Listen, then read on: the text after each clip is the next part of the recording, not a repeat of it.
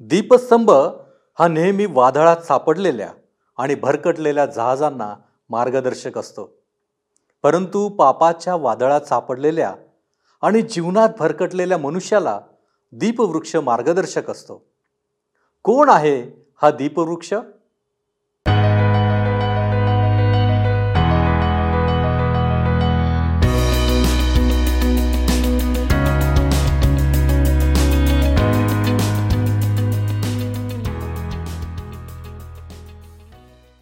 जीवन देणाऱ्या प्रभू येशूच्या मधुर नावामध्ये आपण सर्वांस प्रेमपूर्वक सलाम. उपासना कार्यक्रमामध्ये आपले पुन्हा एकदा हार्दिक स्वागत. मी आपणास सांगू इच्छितो की सध्या आपण पवित्र बायबलमधील निर्गम या पुस्तकाचे अध्ययन करीत आहोत. उपासना कार्यक्रम हा बाराशे चौऱ्याण्णव भाग असलेली एक अध्ययन शृंखला आहे. देवाने मनुष्याला काही उद्देशाने हेतूने निर्माण केले आहे. आणि म्हणूनच तो त्याच्या वचनांद्वारे मनुष्याला मार्गदर्शन करीत असतो. आमचेही ध्येय आहे की आपण देवाच्या सन्निध असावं. त्याला जाणावे त्याला ओळखावे. या कार्यक्रमाच्या द्वारे आम्ही हेच साध्य करू इच्छित आहोत. असो. मागील कार्यक्रमात आपण सोन्याच्या दीपवृक्षाविषयी अभ्यास केला होता. आणि निवास मंडपाविषयी माहिती घेत होतो. आज आपण निवास मंडपाची उर्वरित माहिती घेऊन होमवेदी निवास मंडपाचे अंगण आणि दिव्याकरिता तेल या सर्व गोष्टीही शिकणार आहोत. आजही आपणास आढळून येईल की या सर्व वस्तू आणि गोष्टी आपल्याला ख्रिस्ताकडे घेऊन जाणाऱ्या आहेत. माझी खात्री आहे की आपण सर्व वही आणि पेन घेऊन तयार असाल. तर मग चला प्रियानो आपण अध्ययनाची सुरुवात करूया. श्रोत्यानो आज आम्ही निर्गमचे पुस्तक सव्वीसावा अध्याय एकतीसपासून शेवटल्या वचनापर्यंत आणि नंतर सत्तावीस अध्यायाच्या काही वचनांवर विचार करणार आहोत. जर आपणाजवळ जुना करार आहे तर अवश्य उघडा. निर्गमचे पुस्तक सव्वीसावा अध्याय एकतीसपासून पुढची वचने. एकतीस आणि बत्तीस वचने मी आपणाकरिता आता वाचत आहे.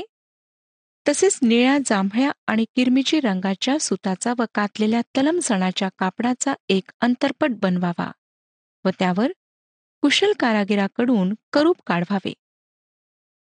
हा पट सोन्याने मडविलेल्या बाभळीच्या लाकडाच्या चार खांबावर लटकवावा. त्याच्या आकड्या सोन्याच्या असाव्या व ते खांब चांदीच्या चार उथळ्यात उभे करावे. ह्या पडद्याला चार खांबावर लटकविण्यात यावे असे सांगण्यात आले. जे येशू ख्रिस्ताच्या मानवतेला आम्हाला दर्शविते. हे खांब बाभळीच्या लाकडाचे बनलेले असून सोन्याने मढवलेले असत ज्यात चांदीच्या उथळ्या असत. आणि हे श्रोत्यानो परमेश्वर सुटकेद्वारे पृथ्वीला आपल्या ताब्यात कसा घेतो याविषयी आम्हाला सांगते. त्या खांबावर काहीच नक्षीदार काम नव्हते त्यामुळे हे एकदम अलग दिसत असत. निवास मंडपात हे एकदम अलग केलेले होते. यशयाचे पुस्तक त्रेपन्न अध्याय आठवं वचन पहा. त्याचवर जुलूम करून व खटला चालवून त्याला घेऊन गेले. जिवंतांच्या भूमीतून त्याला काढून टाकले आणि माझ्या लोकांच्या पातकामुळे त्याला ताडण करण्यात आले. प्रभू यशू ख्रिस्त ह्या पृथ्वीवर फक्त साडेतेहतीस वर्ष जगला. तंबूच्या दाराचा पडदा तलम सणाच्या कापडाचा बनलेला होता व निवास मंडपात जाण्याचा हा एकच मार्ग होता. श्रोतानो प्रभू येशू ख्रिस्ताचा मृत्यू आम्हाला वाचवतो. त्याचे निष्कलंक जीवन आम्हाला दोषी ठरवते. जेव्हा मी पडद्यासमोर उभी राहते तेव्हा मी दोषी ठरते. मी स्वतःकडे पाहते तेव्हा मला कळते की मी स्वतःहून परमेश्वराप्रत पोहोचू शकत नाही. श्रोतानो मत्तय कृषुभोतमान सत्तावीसावा अध्याय पन्नास आणि एकावन्न वशने सांगतात मत्तय कृषुभोतमान सत्तावीसावा अध्याय पन्नास आणि एकावन्न वचने. मग येशूने पुन्हा मोठ्याने ओरडून प्राण सोडला. तेव्हा पहा पवित्र स्थानातील पडदा वरपासून खालपर्यंत फाटून दुभागला. भूमी कापली खडक फुटले. ख्रिस्ताचा मृत्यू आम्हाला परमेश्वराकडे नेतो. आणि नंतर आम्हाला निवास मंडपामध्ये अजून एक पडदा पाहायला मिळतो. पुढची वचने मी आपणाकरिता वाचत आहे तेहतीस ते सदोतीस वचने. अंतरपट आकड्यात लटकवून त्याच्या आड आतल्या बाजूला साक्षपटाचा कोष ठेवावा. तुमच्याकरिता हा अंतरपट पवित्र स्थान व परमपवित्र स्थान ही अलग करेल. मग परमपवित्र स्थानात साक्षपटाच्या कोशावर दयासन ठेवावे आणि त्या अंतरपटाच्या बाहेर निवास मंडपाच्या उत्तर बाजूला मेज ठेवावे व दक्षिण बाजूला मेजासमोर दीपवृक्ष ठेवावा.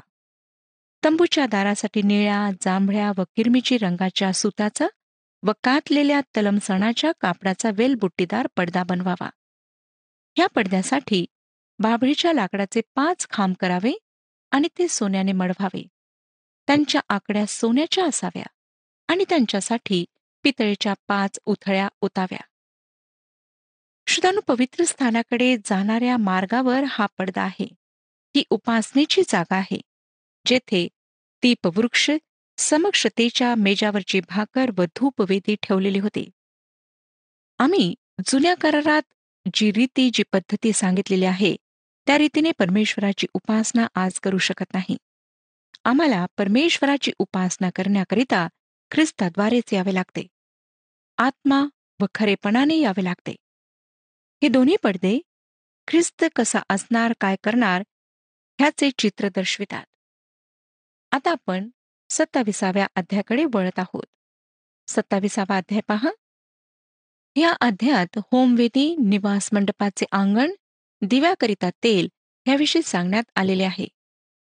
आता जेव्हा आम्ही निवास मंडपातून बाहेर पडून बाहेरच्या अंगणात येतो तेव्हा त्या ठिकाणी ठेवलेल्या सर्व वस्तू पितळीच्या आहेत हे आपल्या लक्षात येईल. पितळेची वेदी पितळेचे गंगाळ. आपल्या स्मरणात असेल श्रोत्यानो की आतमधल्या सर्व वस्तू सोन्याच्या बनवलेल्या होत्या.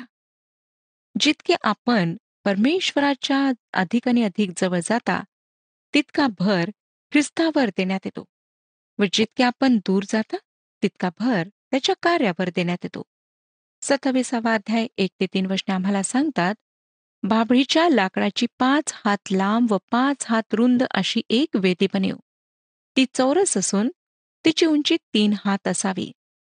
तिच्या चारही कोपऱ्यास चार शिंगे बनवावी. ही शिंगे अंगचीच असावी. ही वेदी पितळेने मडवावी. तिच्यातील राख उचलून नेण्यासाठी हंड्या त्याप्रमाणेच तिच्यासाठी फावडी कटोरे काटे आणि अग्निपात्रे बनवावी. तिची सर्व उपकरणे पितळीची असावी. श्रोतनं बाहेरच्या अंगणातील वस्तू पितळीच्या बनलेल्या आहेत ज्या पापाच्या न्यायास दर्शवितात. पवित्र स्थानात प्रवेश होण्यापूर्वी पापाचा प्रश्न बाहेर अंगणात सोडविला गेला पाहिजे. पवित्र स्थानातील वस्तू सोन्याच्या बनलेल्या होत्या आणि त्या परमेश्वरासोबत जी सहभागिता व परमेश्वराची उपासना ह्यांचे चित्र स्पष्ट करतात. पवित्र स्थानात पाप राहू शकत नाही. पापाचा त्या ठिकाणी प्रवेश नाही.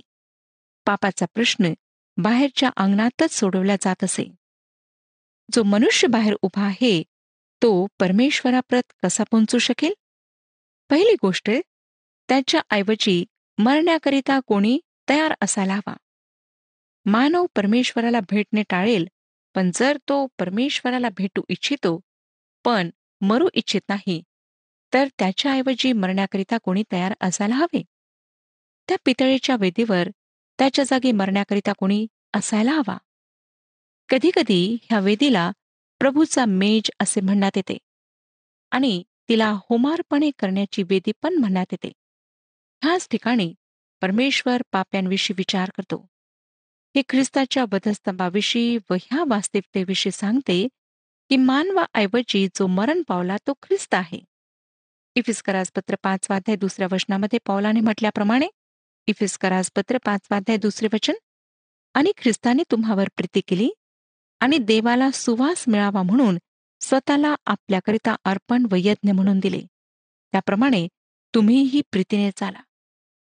ख्रिस्त आमच्यासाठी करण्यात आलेलं होमार्पण आहे. ही वेदी मानवाने बनवली होती पण नमुना स्वर्गातील होता. वधस्तंभ किंवा क्रूस देवाने बलिदानाकरिता निवडलेली वेदी होती. प्रभू ख्रिस्ताला परमेश्वराने स्वतःच्या ठाम निश्चयाने व पुढे होणाऱ्या गोष्टींविषयी त्याला असलेल्या ज्ञानानुसार वधस्तंभावर मरण्याकरिता दिले. म्हणून ख्रिस्त एक चांगल्या मानवापेक्षा अधिक काही आहे. देवाच्या योजनेत तो ह्या जगाच्या आरंभीच बदल्या गेलेला कोकरा आहे. पितळीच्या वेदीशिवाय परमेश्वराप्रत पोहोचण्यास दुसरे काहीच साधन नाही. योहान कृष्णवर्तमान पहिला अध्याय एकोणतीसावे वचन सांगते. योहान कृष्णवर्तमान पहिला अध्याय एकोणतीसावे वचन. दुसऱ्या दिवशी येशूला आपणाकडे येताना पाहून तो म्हणाला हा पहा जगाचे पाप हरण करणारा देवाचा कोकरा. प्रेषित योहान पितळेच्या वेदीवर मानवाऐवजी स्वतःचे बलिदान देणारा म्हणून ख्रिस्ताविषयी बोलतो. येशू ख्रिस्त जेव्हा वधस्तंभावर टांगलेला होता श्रोत्यानो तेव्हा शेवटल्या तीन तासात संपूर्ण पृथ्वीवर अंधकार पसरला. तेव्हा वधस्तंभ ती वेदी बनला. ज्यावर ख्रिस्ताने संपूर्ण जगाच्या पापांची खंडणी भरून दिली. योहान शुभवर्तमान पहिला अध्याय बाराव्या वचनामध्ये आम्हाला सांगण्यात आले. योहान शुभवर्तमान पहिला अध्याय बारावे वचन. जितक्यांनी त्याचा स्वीकार केला तितक्यांना म्हणजे त्याच्या नावावर विश्वास ठेवणाऱ्यांना त्याने देवाची मुले होण्याचा अधिकार दिला. जोपर्यंत मानव त्या पितळेच्या वेदीपर्यंत आला नाही तोपर्यंत तो परमेश्वराची उपासना प्रार्थना व सेवा करू शकला नाही. प्रत्येक याचकाला प्रत्येक लेव्याला वेदीजवळ येण्याची आवश्यकता आहे. श्रोतानु वधस्तंभाचा मार्ग घराकडे नेतो. जर येशू ख्रिस्त त्या पितळेच्या वेदीद्वारे गेला नसता तर परमेश्वराप्रत पोचण्यास आमच्याजवळ काही साधन नव्हते. येशू ख्रिस्त आमच्याकरिता मरण पावलेला फक्त कोकराच नाही तर तो पुनरुत्थित जिवंत झालेला कोकरा आहे.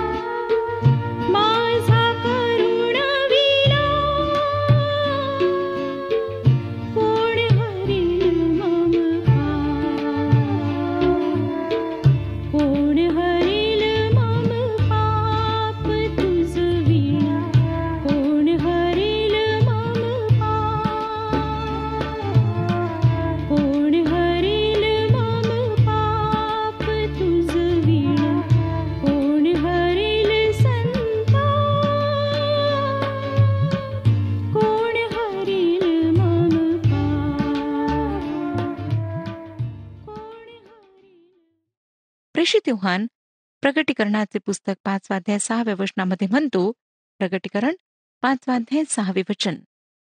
जणू काय वध करण्यात आला होता असा कोकरा उभा असलेला पाहिला. पितळीची वेदी निवास मंडपाच्या प्रवेशद्वाराजवळ उभी होती. येशू ख्रिस्ताचा वधस्तंभ स्वर्गासमोर उभा राहतो. जरी श्रोत्यानो त्याला ह्या पृथ्वीवर उभे करण्यात आले तरी ह्या वधस्तंभाशिवाय तेथे स्वर्गात प्रवेश नाही. ज्या पितळेने ही वेदी आच्छादलेली होती ते पितळ न्यायाविषयी बोलते. बाभळीचे लाकूड पितळेने आच्छादलेले होते जे त्याच्या बलिदानाविषयीच्या शक्तीविषयी बोलते. ख्रिस्ताच्या वधस्तंभाचे हे किती विलक्षण चित्र आहे. आता सत्तावीसावा अध्याय नववचन आणि सोळावं वचन पहा. सत्तावीसावा अध्याय नववचन आणि सोळावं वचन.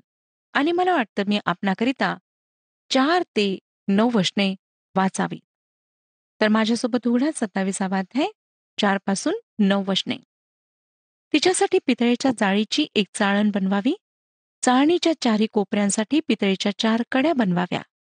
ती चाळण वेदीच्या सभोवती कंगोऱ्याच्या खाली अशी लावावी की ती वेदीच्या अर्ध्या उंची इतकी यावी. वेदीसाठी बावळीच्या लाकडाचे दांडेकर व ते पितळेने मढीव. ते दांडे कड्यात घालावे म्हणजे वेदी उचलले जाईल. तेव्हा तिच्या दोन्ही बाजूस ते असतील. वेदी मध्यभागी पोकळ ठेवावी व बाजूस फळ्या बसवून बनवावी. पर्वतावर तुला दाखविल्याप्रमाणे ती करावी. निवास मंडपाला अंगण कर.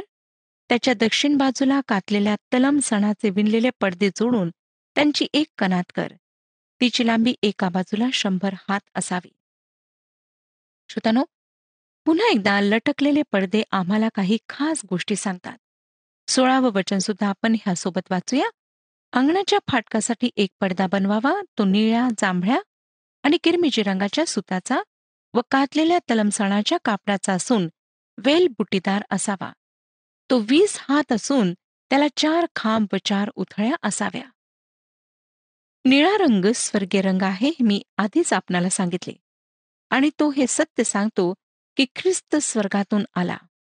किरमीची रंग ख्रिस्ताची मानवता आणि त्याने मानवाकरिता जे रक्त सांडवले त्याविषयी सांगतो.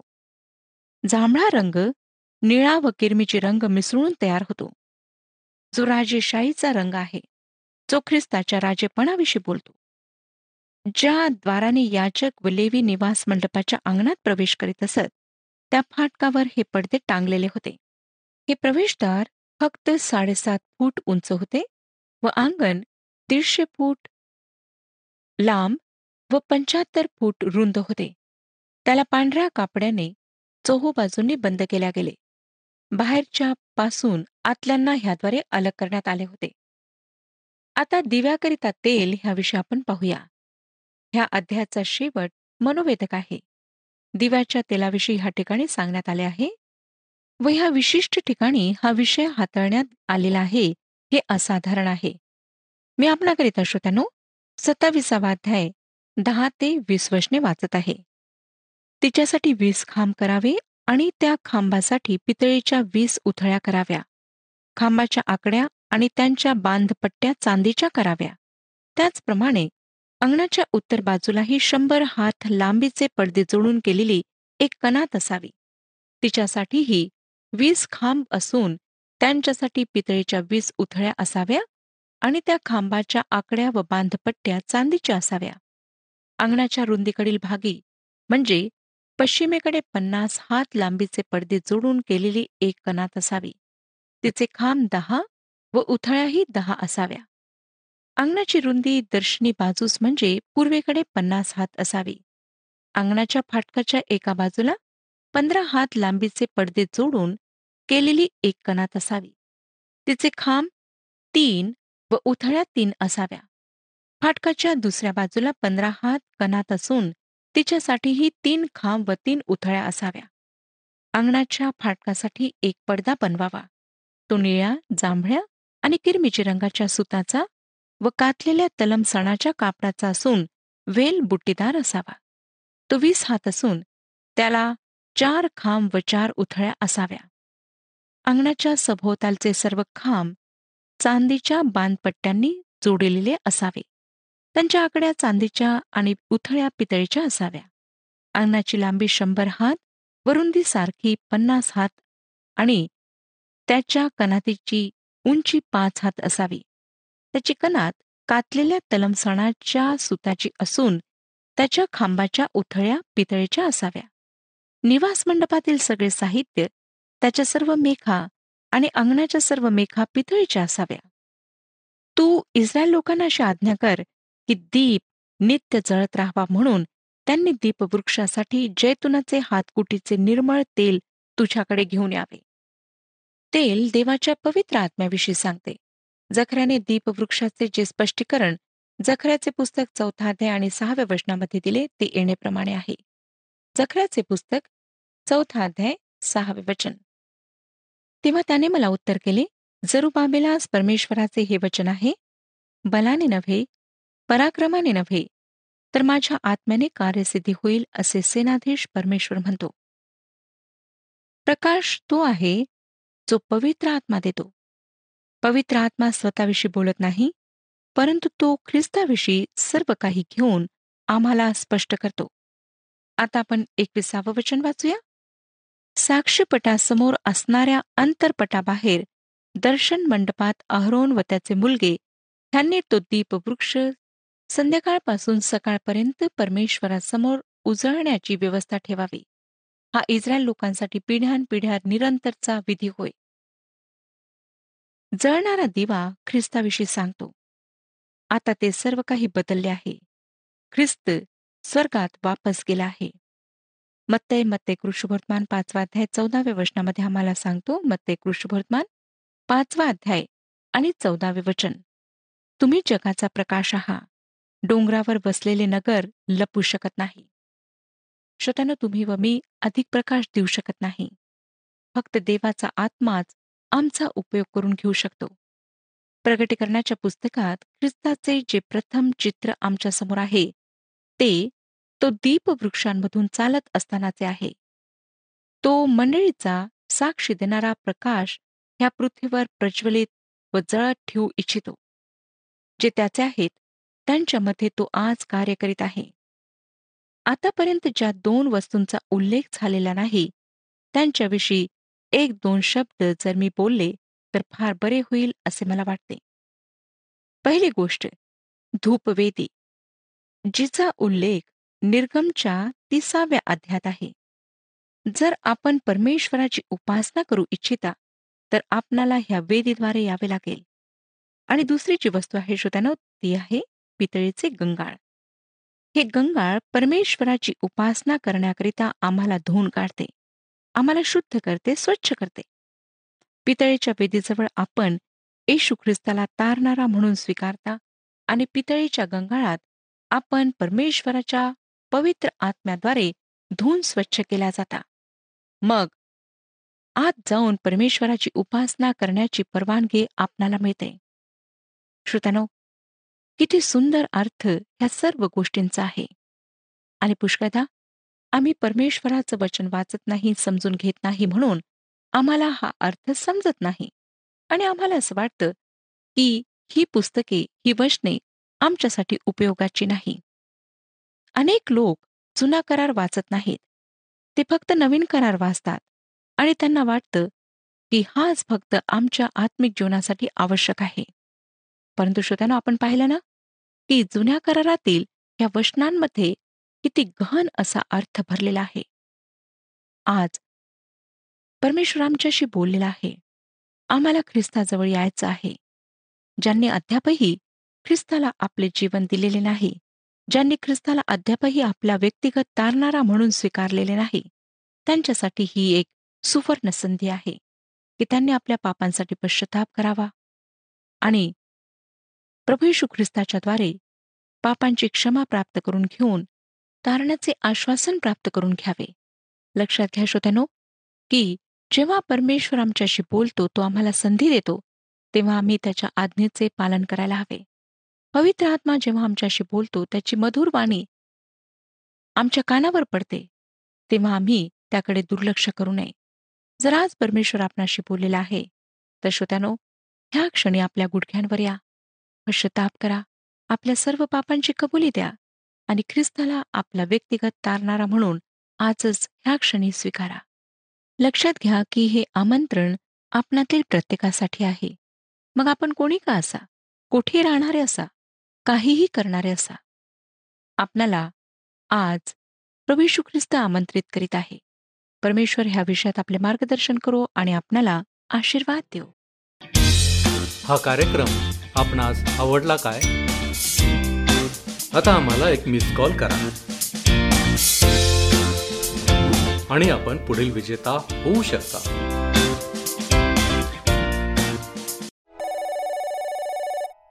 प्रियानो आज आपण पाहिले की आम्हाला परमेश्वराची उपासना करण्यासाठी ख्रिस्ताद्वारेच यावे लागते. त्यासाठी आमच्यामध्ये आत्मा आणि खरेपण असणे आवश्यक आहे. आपण पितळेची वेदी पाहिली जी ख्रिस्ताचे वधस्तंभावरील मरण आमच्यासमोर ठेवणारी आहे. नंतर आपण अंगणातील पडदे यांविषयी पाहिले. त्यातील प्रत्येक रंग आम्हाला ख्रिस्ताविषयी काय सांगतो हे देखील आम्ही पाहिलेले आहे. शेवटी आपण पाहिले देवाचे तेल जे पवित्र आत्म्याचे प्रतीक आहे आणि पवित्र आत्मा ख्रिस्ताविषयी सांगणार आहे.